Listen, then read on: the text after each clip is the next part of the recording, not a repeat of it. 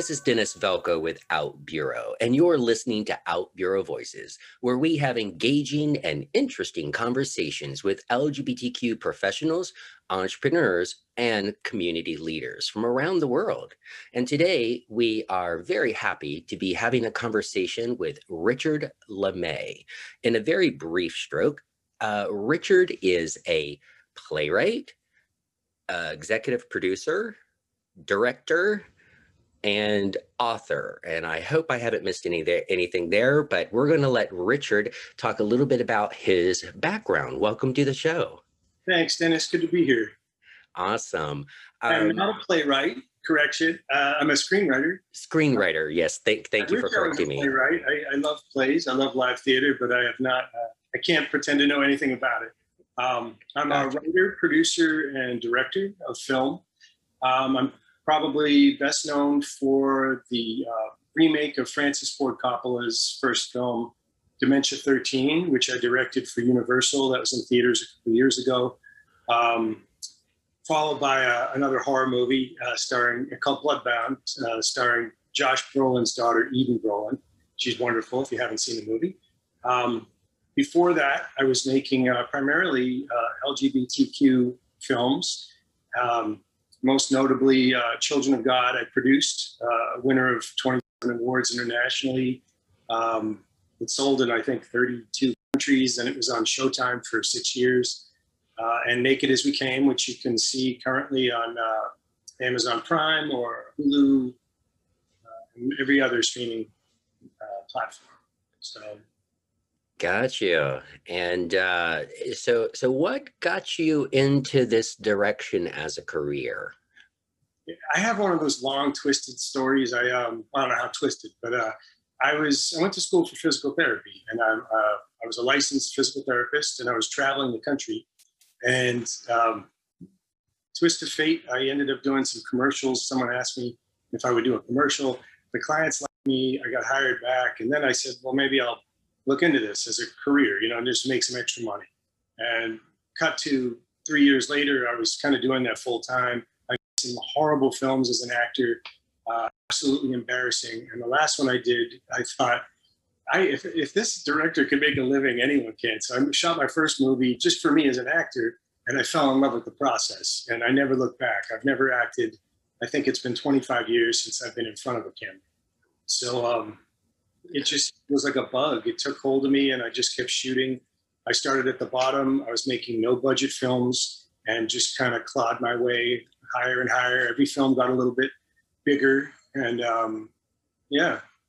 Okay. Well, you, you bring up something that um, has come up in a few of my other uh, conversations. And, you know, that's you know, sometimes you go to school and you think you know what you want to do. And of course, you know, when you're in high school, you have no ex- life experiences to really know what necessarily what you enjoy. I mean, some do, but the vast majority of people uh, it, who are working today uh, work outside of their degree. And I really like and so totally resonate with what you said is, you know, when you were observing that director and saying, you know, in your head, well, geez, if he could do this, I can. And um, that's a lot of how I started down my initial entre- entrepreneur path. So, you know, it was working, uh, consulting in Fortune, you know, 500 level companies and um, I became the direct, the division director for um, a consulting firm, and that gave me a lot of insights. Uh, and then, then one day I was just, I was just irritated, and I had that same moment. You know, holy crap! If this person can run this company, and you know have all these staff, so can I. So those moments. yeah. So I left that company and started my own, and uh, you know, it took some time, but eventually I got all the same clients. so he, he, he, he hated me. but yeah, he tried to cause me some trouble in the industry. But um, but yeah, so very interesting. So I think that's a really good point for people to to take away is to be open, observant, and you know, why not? Give it give it a shot. It's tough. So so to that Um, I remember when I decided I was going to like explore acting. You know, I had a degree and I loved physical therapy. To be honest, I loved it. But you know, I'm like, well, I'm 25 years old. Like, why not explore? And I can't tell you how many people said, like, are you crazy? You're going to throw away your career, your degree, all this stuff. And my father said, why not? Live your life. Do it. If you feel like trying something on, do it. And uh, I always thank him for for that. Oh, that that is great. Um, yeah, not all of not all of us have family members who necessarily understand and uh, I still have family members who wonder what the hell I do. like, go to my website. You can see everything I'm doing. They're like, I don't get it. I'm like, okay, then you never will. So it's uh, really great that you had your your father's uh, support there, and um, uh, so I definitely understand having, you know, one project and then the next one becomes a little larger and the next one becomes a little larger. But uh, looking back on those early days, is, is there anything that kind of stands out that was a real, um, you know, challenge for you? Now, I know budgets are obviously a huge challenge, but you know, what if anything were, were some of your earlier challenges and how did you overcome them? I think early on, because I did not go to film school, I assumed I, I don't know anything, which I didn't, but I was afraid to ask people who did know mm. to help me. And I think in the early days, if I just got an experienced cinematographer, you know, it would have lifted my game. And I wasn't thinking like that because I didn't know how to even talk to people who had experience like that. So I was a bit um, intimidated. You know, that's obviously you know my own insecurities. But um, but having worn every single hat, I've edited two features. I've uh, been the DP on four features. I've done wardrobe on five features. I've produced eight. I've directed five. So I now I actually can have a conversation with every professional, and I work with some great people now who are you know much bigger than me, but but I'm able to have that conversation. So I think um, if I could do it over again, I probably would have reached out to people who, who knew more than me. Mm, and you know that's a very good point, and uh, one that can translate into any any profession. Yeah, uh, it's like right now I'm writing some job descriptions. Um, uh, one of my good buddies is helping me get connected with a company who provides college students as interns, and they get college credit and they work 120 hours, uh, you know, for it. So as an entrepreneur and a startup, I'm I'm uh, very happy about that. And, and, right in my job description um, is I have you must have the openness and willingness to to accept and give constructive feedback. Wow. You must know when you don't know and seek help. Google it, YouTube it, and if you don't find your own answers, then raise it. And so mm. that that's so important because you know there's a sense of sometimes with people oh if i raise my hand and i say that i don't know this the boss or or other people are going to realize i don't know and they're i might not you know succeed because they realize what i don't know. But the problem with that folks is you go down if you don't seek out that advice and that help and that info and everything else that you need to do your job, you're going to suck at your job, right? You're going to suck because you're you're you're not performing to your best. So I try to create a culture in, in my past companies and and mine in that asking questions, asking for help is not a sign of weakness. It's a sign of strength. It's mm-hmm. a sign of openness and willingness to learn and grow and challenge yourself. And so, yeah, so I really, I really like that you have, uh, um, unfortunately, as you self uh, described, you didn't do that back then, but it's great that you, you acknowledge that now. And, and you know, now I always say I have, uh, I don't have all the answers, but I have lots of opinions. And when you're the director of a film, you have to be the one who makes a very clear decision at some point. And and you know, and time is of the essence. But I always say the best idea wins. So if if uh, the cinematographer says, "What if you shot it this way?" You know, yeah, I'll be open to that. And if it resonates, it's my decision to say yes or no. But I've found I've gotten more great ideas from other professionals working alongside me, and you have to be open to that. So I think um, what you're saying is spot on. Yeah, and I really like how, how you framed that as well. And and and you know, even looking at the space of, you know, diversity and inclusion, I mean, the reason why businesses, um, study after study shows that when an organization of whatever size is open to diversity and inclusion, including no matter if they happen to look like you, but diversity, inclusion, and thoughts, I diversity, inclusion, and ideas. Okay. Mm. Uh, not just that that person is of a different gender, a different race, or a different whatever, but being open to that. Uh, study after study has shown that organizations of whatever type typically can perform and um, if, if, money is involved increase their revenue by up to 30% because hmm. those ideas are coming in and for for in your industry that could translate into a better film yeah. you know, which could translate into more money, being more views and so forth, and more likes and all of that on Amazon and Hulu and whatever rating systems are out there for it. Uh, so, so that's great. Um, you know, and um, I shared with you just before we got on here, and I'd like to um, you know share with the audience you know i, I don't get because i do uh, uh, work constantly and i don't always get a lot of time to do um, as much research because these conversations are very organic and it really doesn't require it. But uh, last thursday or friday um, i was just needing a break. So i actually took the time um, about an hour and a half or two out of my day literally turned off everything and watched one of your films. It was the uh, 2013, uh, is it Naked as We Came? Yes. Yeah, Naked as We Came. Folks, you can view that. I viewed it on Amazon, uh, Amazon Prime. Uh, I think you mentioned it's also available on Hulu. Yeah. And I really, really enjoyed the story.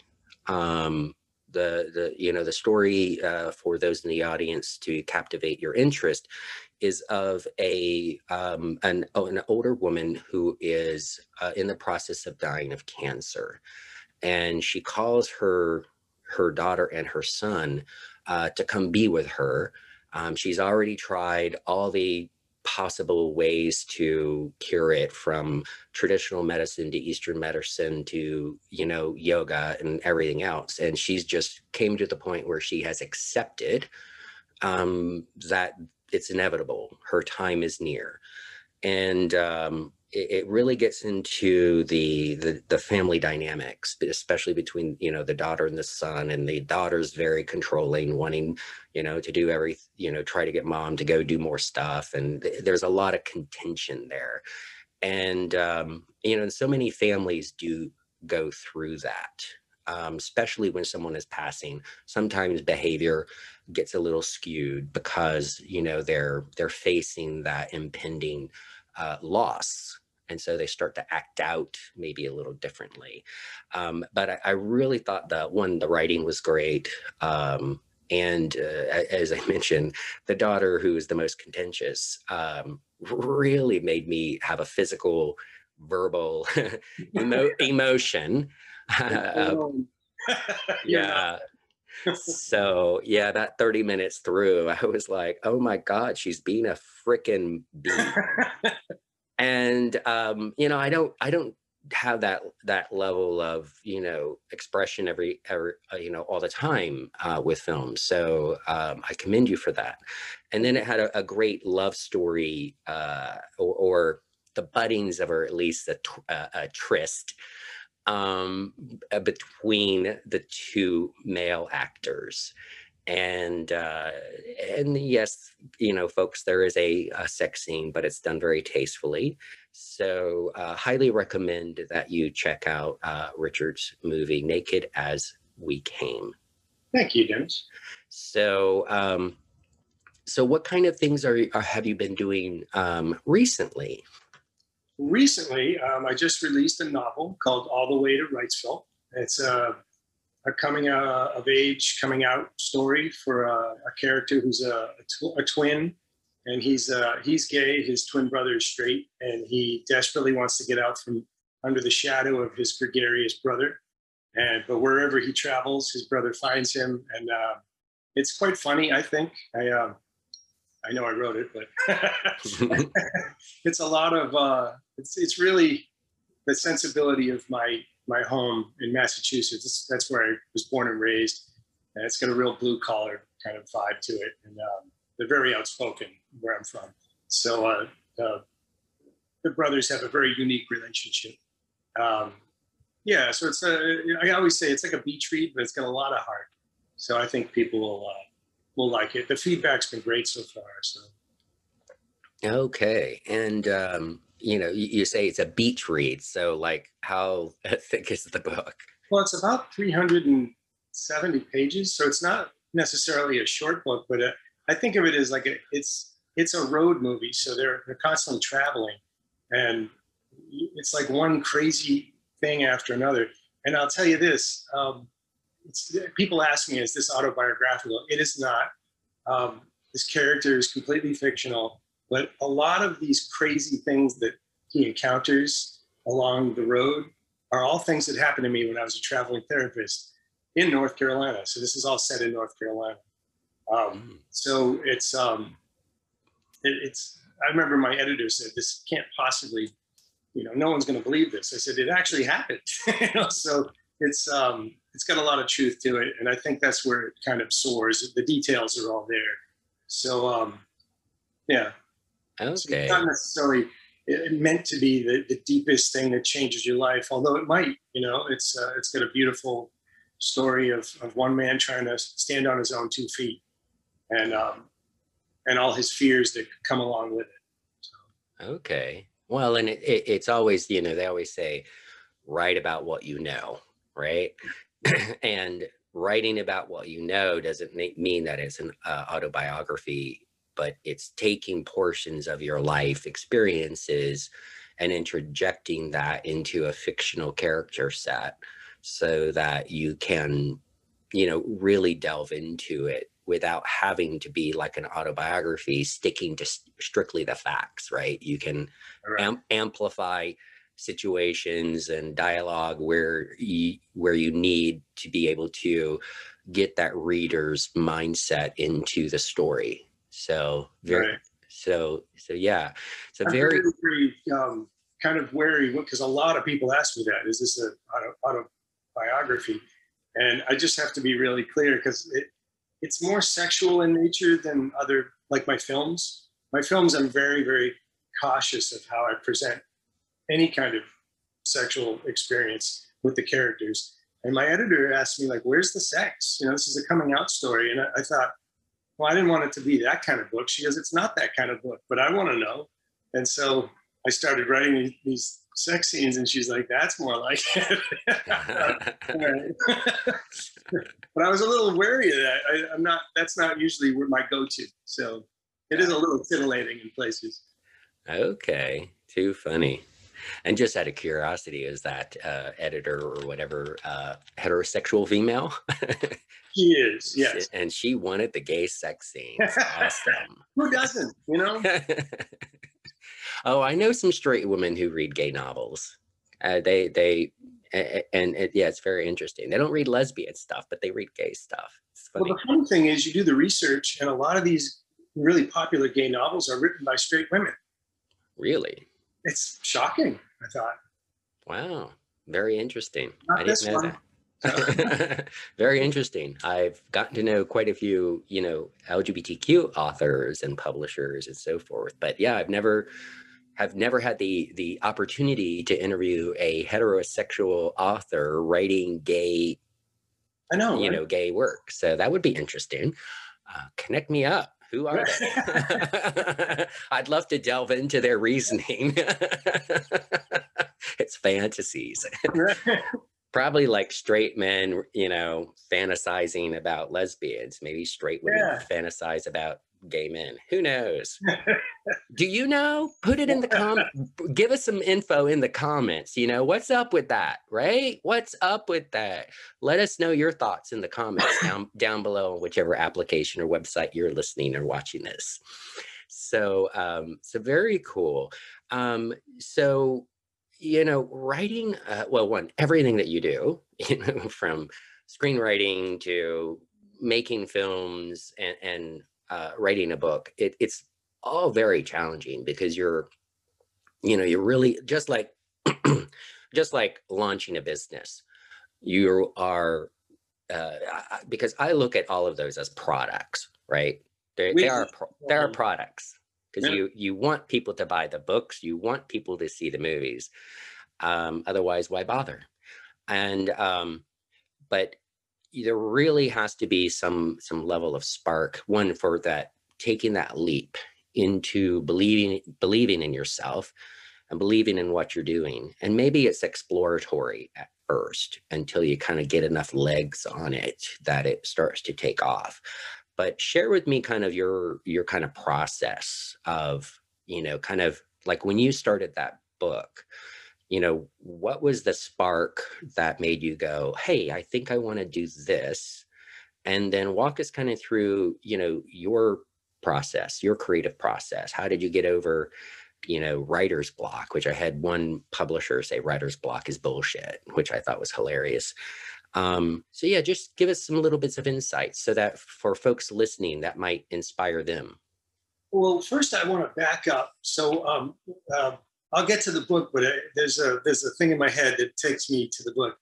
Um, many years ago, I had made a couple of films that never went anywhere. They were horrible, uh, but I was learning, you know. So I just kept making, and every year I'd shoot a new movie. And um, I shot a movie called 200 American, which you can still get. It's out there on many platforms. It's um, I think I made it for fifteen hundred dollars. It was like the and it looks like it. It's pretty ugly looking, but there's some great performances and a lot of heart. And I just thought no one's gonna like it. No one's gonna want to see it. And it became like a festival hit. It sold out across around the world. And I remember this is in 2003 or two. Um, so much of gay cinema ended in a death or you know back then now we're seeing a lot more uh, varied stories and happy endings but people lined up in those first few festivals to shake my hand and say thank you for a happy ending. And i remember kind of being caught off guard by that. And as i thought about it i thought oh i have a voice. And i didn't know that. Like i and then I felt obligated, like whatever I made, you know, in the LGBTQ arena, I thought it has to have a positive slant no matter what. And so I became very conscious of what I was putting out. Um, so at a certain point, I said, I think I want more money. And I started to do horror movies, and which are great. I love all that because I love horror movies. But I just thought to myself, I think I want to get back to my roots and what really kind of made me inspired in the first place. And the book was the foray into that. Um, I'm also developing a, a, gay love story set in COVID times, but um, but this book was a the, the foray back into that, like reconnecting to that voice and putting out something that I feel is kind of important, but yet just positive, really. So um, that said, uh, my process uh, as a writer, you mean? Well, um, yeah. Well, since that's you know one of your more more recent works, and and oh by the way, uh, before we jump into that, I felt your ending on "Naked as we, as we Came" was a very what I understand to be a very French ending. you know, it didn't culminate in the two like the one leaving his partner who never was seen but spoke of and and them running off into the sunset as a happy you know ever after couple which is what i was kind of expecting and then yeah yeah and then it was not and it was like oh okay and i literally thought to myself wow that's a really french ending you know how i see that um, everyone wanted i've heard so many people like oh i wanted them to get back together but it really is uh, one character saying, you know, can I go to whatever with you? And he says, no, I'll, I'll drive myself. That's him saying, I'm taking control of my life. I don't need a man. And so for me, I thought it was important for that character to stand on his own two feet and be a man without, you know, relying on another man to make him feel whole or whatnot.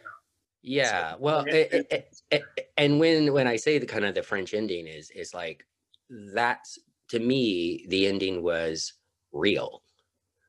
Right. That those kind of situations happen. You might meet someone, have a long weekend tryst, and it doesn't mean you're going to become, you know, put a ring on the finger. It means just you know, experience it, acknowledge, enjoy, but your lives aren't going are, are going to go off in different directions. So so that that so for me it was a more realistic ending to it.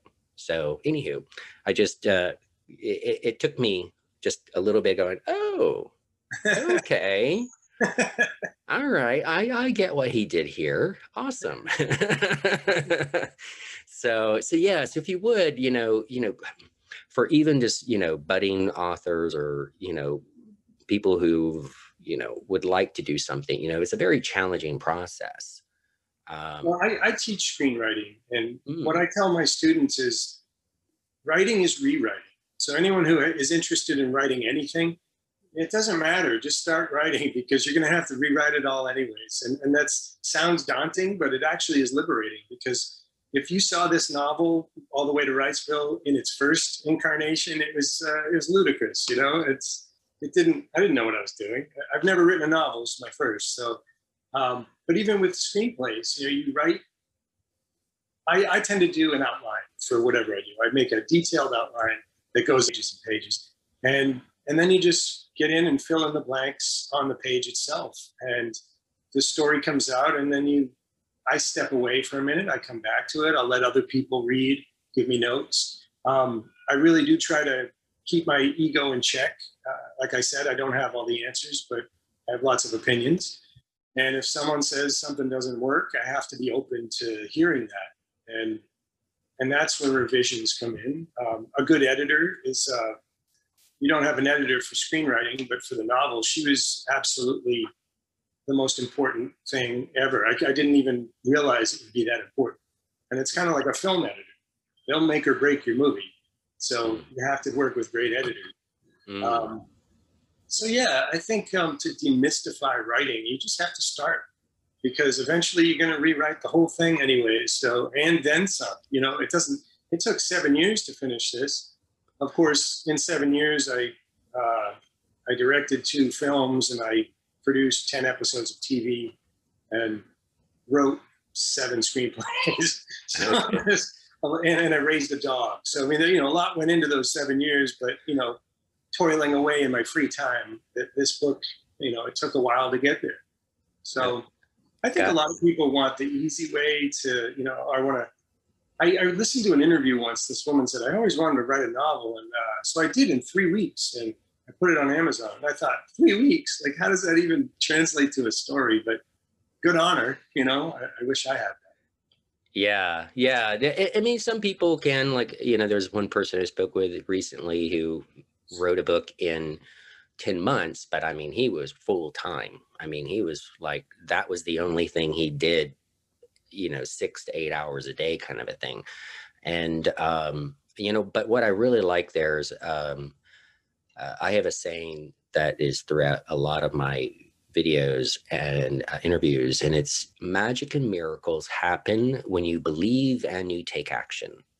Hmm. so believing in yourself but the key point is taking action so if you say oh i want to write a novel i want to write a novel i want to write a novel but all you do is play video games and you know sit on the couch that novel's not going to write itself right you have to take action and start and work on it and build those incremental successes you know like you said create that outline first create something something to Right, work right. with and then start filling in and start doing and then you're going to get motivated because you're seeing success. You're seeing a, com- a portion of completion which is going to motivate you to get the next one done and the next one done. And then you're going to start talking to your family and friends about it. And now all of a sudden there is also that externalized um, pressure Yep. uh, because accountability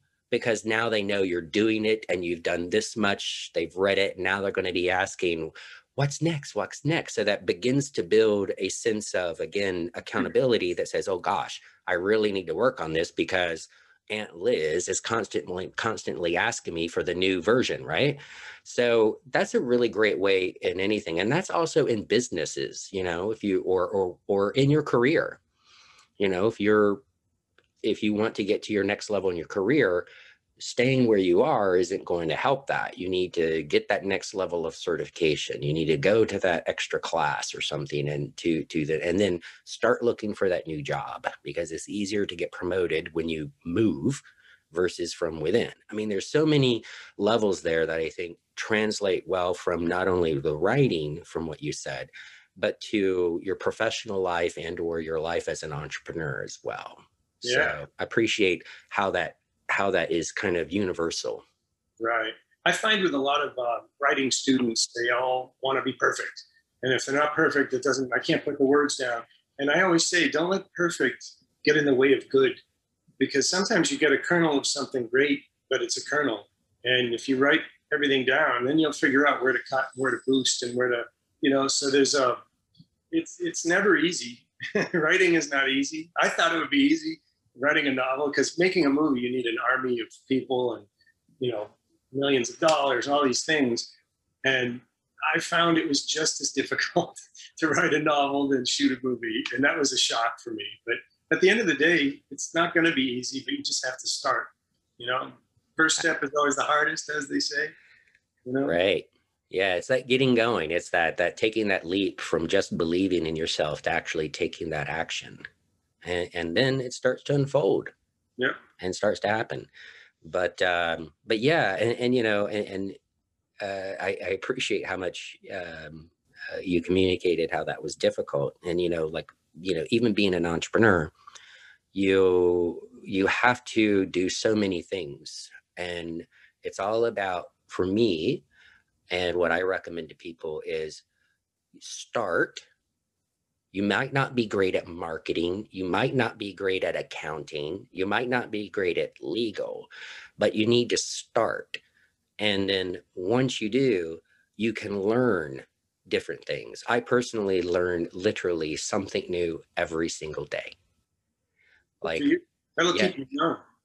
Yeah, well, and because there are so many, for me, there's so many uh, things because I'm both technical and market everything. And so, for example, I'll just share with you in the audience that, you know, last Friday, I learned how to stop YouTube when you're viewing my uh, interviews and conversations he, right here on outburo.com under content and episodes.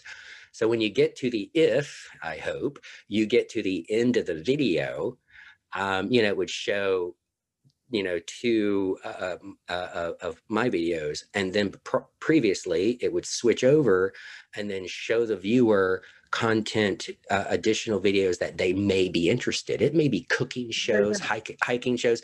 Oh, I've learned how to turn that off. So it keeps them on my page, only recommending my videos. And, you know, it, and it wasn't difficult, but anywho, I'm just sharing with you guys that even little things like that, when uh, you have to iterate and iterate, just like in writing a book, you have to iterate and iterate to get to your final product. In your career, you have to iterate and iterate to improve and advance. And in, in businesses, you have to constantly iterate to be constantly improving yourself, constantly. Um, so, uh, so I, I, I, like that that analogy, and you know, this is the fir- this is really kind of the first conversation. I, I've interviewed several authors, but this was really kind of the first conversation where, based on what you've said, I've been able to really translate that across professions and and entrepreneurialism, and I guess partly because of so many things that you've done, um, because you are an entrepreneur. I mean, you know. yeah, yeah you know, like you said, you're making a product. I always say I'm making widgets. You know, the book is a widget, the movie's a widget. You got to sell the widget somehow. So, and then you have another set of skills that you have to work on to get into that conversation. So it's, um, I've worn a lot of hats. absolutely, absolutely. Because yes, if you don't, after completing the book, if you don't, uh, uh, like you, working with another professional, uh, an editor. An entrepreneur have to work has to work with lawyers and accountants and so forth to to fulfill their dream. And um, so do I. yeah, so true. So true. All right. Well, uh, well, very cool. So, um, is your book out now? Where can it be? It is. Uh, you can get it on Amazon right now. Eventually, we're going to be um, also on Ingram Spark, so you can get it in all the bookstores. Uh, but that's probably about a month or two away. So right now, um, Amazon.com. It's all the way to Riceville.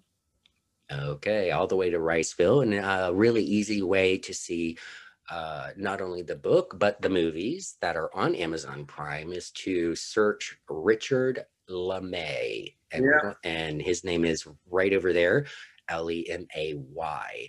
Uh, that's how I found your because you told me that your movie was on Amazon Prime, so I, I forgot the title. Uh, so all I had to do was type in your name and search, and poof, there it was. I feel so, like telling you what movies to avoid, but mine. it's all good. It's all good. Well, I know we're coming up here on our time, and I so much appreciate you taking, uh, carving out a little bit of time today to chat with us and share kind of your journey and your projects. Very interesting and inspiring. Um, is there anything that we, maybe we hadn't uh, covered that you would like to talk about or share? Um, and it's okay if not. yeah, I don't, I don't, think so. I think you're a good interviewer. All right. Well, super. Well, uh, thank you so much, Richard, for again taking time out to chat with us today. And thank you, everyone, for tuning in to this episode of Out Bureau Voices. Be sure to hit that follow or subscribe button on whichever application or website that you're listening to. And of course, join us on outburo.com. That's O U T B U R O.com. Now, once you are there, complete at least 30% of your professional profile. It's a lot like LinkedIn. And then that'll unlock all the site features, allowing you to connect and friend other professionals from anywhere in the world and then direct message them as well. Additionally, that'll allow you the ability to join and or create groups. There is a out media group where uh, almost every day uh, I you can share content, but I share uh, movies and so forth that has LGBT content in it. There is a um, writers uh, group as well. So if you happen to be uh, an author or a budding author, join that group. Uh, it's actually managed by a professional editor and publisher. Uh, she is American, based in the UK. Uh, her because her wife is uh, from the UK, and it's a fairly active group, and it's just missing you. So come join us on OutBuro.com today. There's over 230 groups right now. Everything, and when I say professional. It's just meaning, you know, no inappropriate office, inappropriate content. Um, but there's country groups, city groups, topical groups. For example, there's an out foodies group um, and so forth. So there's lots of different groups. And if, again, if you don't see a group that is of a topic or interest uh, for you, go ahead and create it. Well, thank you again, everyone, for staying tuned to this far. We look forward to seeing you on outburo.com today. Bye bye Oh.